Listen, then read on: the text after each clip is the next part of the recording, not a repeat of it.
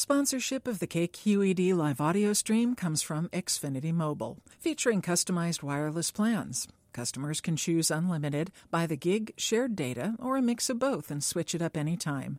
Learn more at xfinitymobile.com. From KQED in San Francisco, this is the Writer's Block. Hello, my name is Christina Sunley, and I'll be reading from The Tricking of Freya my first novel. This passage is from the opening of the book. The Tricking of Freya, Chapter 1. You want a bit of birdie? Try this a June afternoon, early 1970s, on the beach at Gimli. Birdie in a skirted turquoise swimsuit and cat eye sunglasses, lounging legs crossed at the ankles on her aluminum chaise just past 40 and still glamorous on her good days. Not a movie star, but a kind of star you don't have a name for. You're just past eight and far from glamorous. Birdie compares you, kindly, to an egret as you stride the beach, your legs long and skinny as stilts, your wispy white blonde hair tufting in the wind, your eyes a blue so light they startle. See?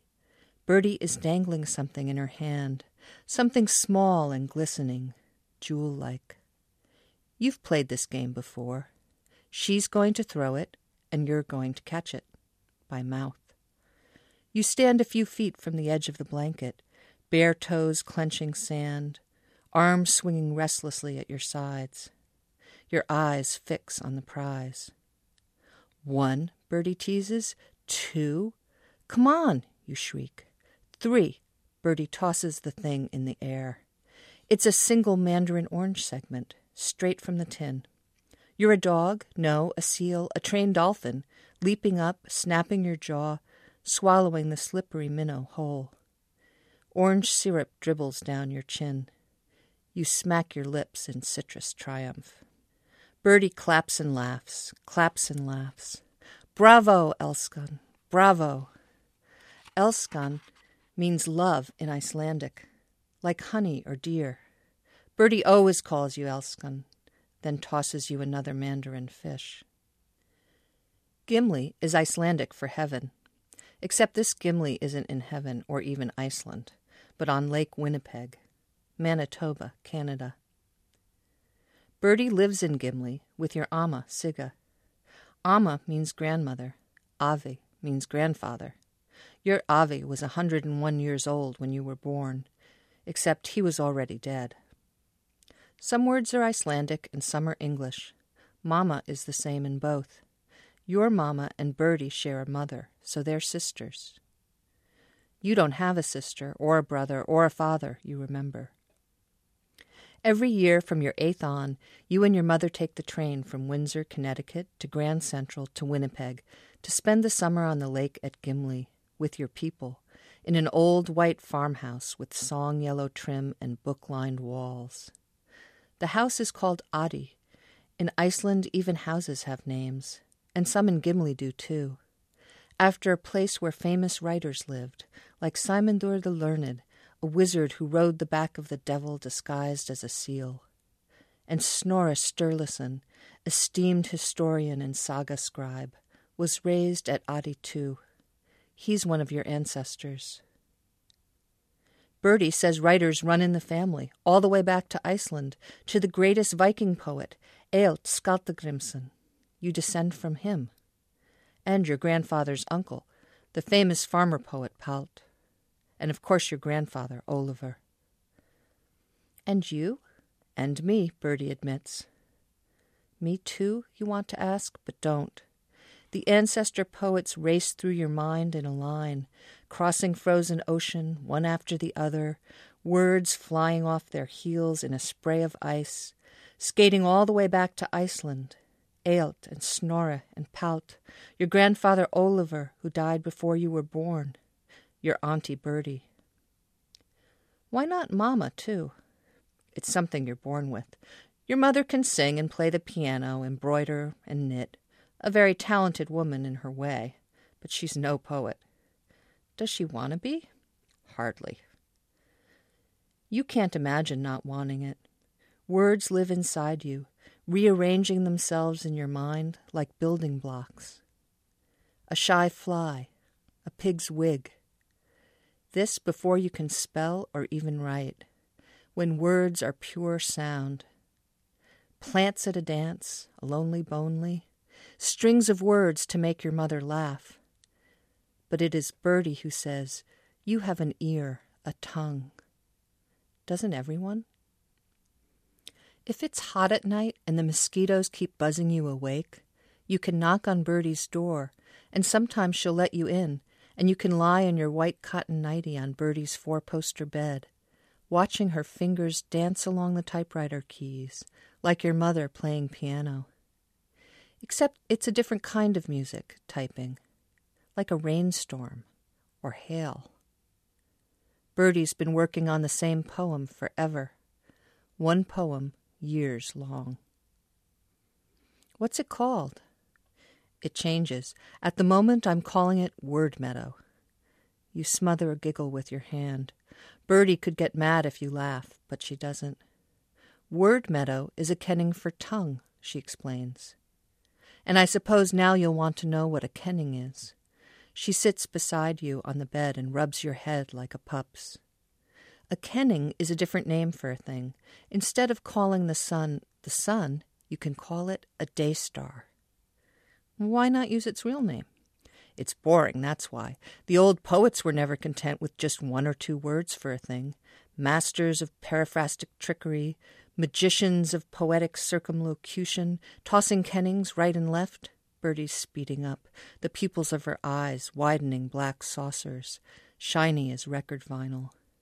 You're older now, nearly eleven, but even if you lived to be a hundred, you'd never keep up with Birdie. Not when she's revving, buzzing, humming words. Kennings were a way for poets to show off, verbal razzmatazz of the Vikings. A fierce warrior poet like our infamous forebear, Egill Skallagrimsson, could choose from over a hundred kennings for the word sword alone. Birdie shakes her curlered head in wonderment. A marvel how those Vikings loved their swords. Problem is, a thousand years later, the poems don't make sense, because most of the kennings reference Norse mythology, and who remembers the old myths anymore?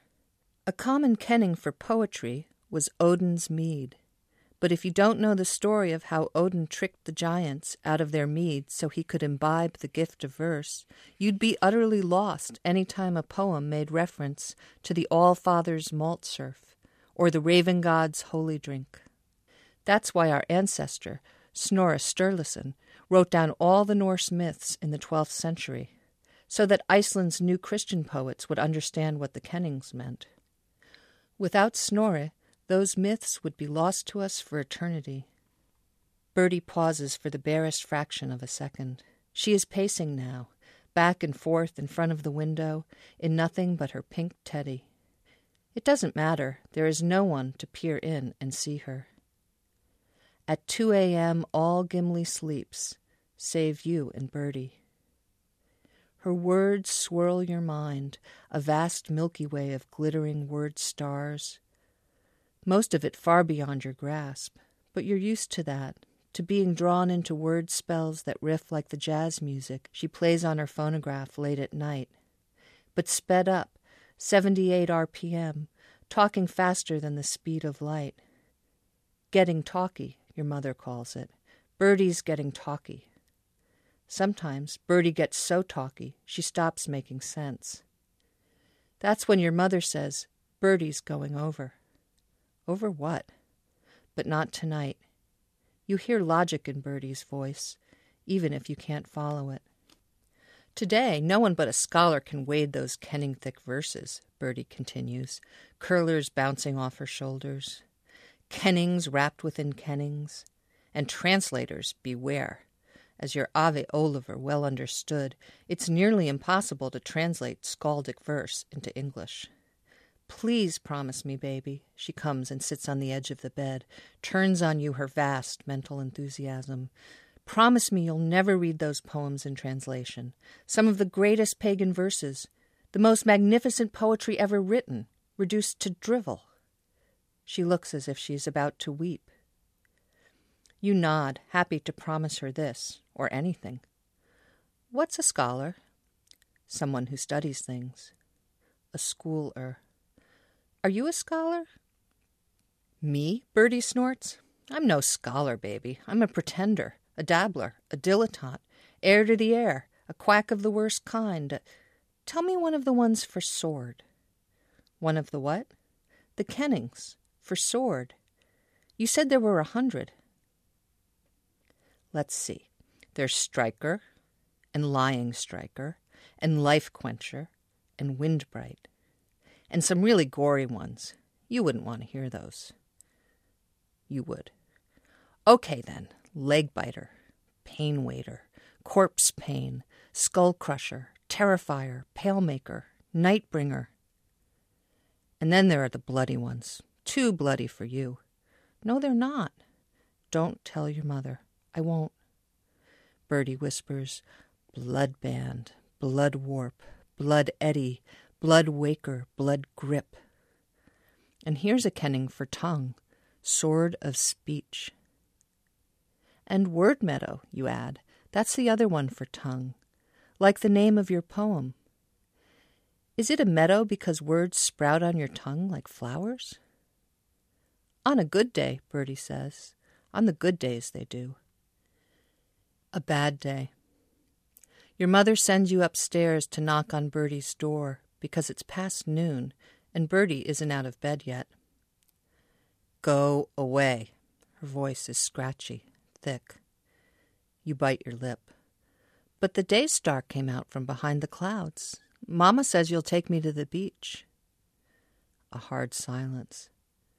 I want you to. More silence. Please? You know what you are? The voice has changed now. It's low, a spider creeping over gravel. Do you know what you are? You hold your breath on the other side of the door. You're a pest. No wonder I can't get any work done. But you're not even working. You haven't heard a single drop of raining type for days. How do you know what I'm doing, you little sneak? You think I don't know how you lie with your ear to the wall every night? Mamma's little spy, her tattler. So go tell your mother this. She is speaking slowly now, mean slow. Leave me the hell alone. You try not to cry on the way down the stairs.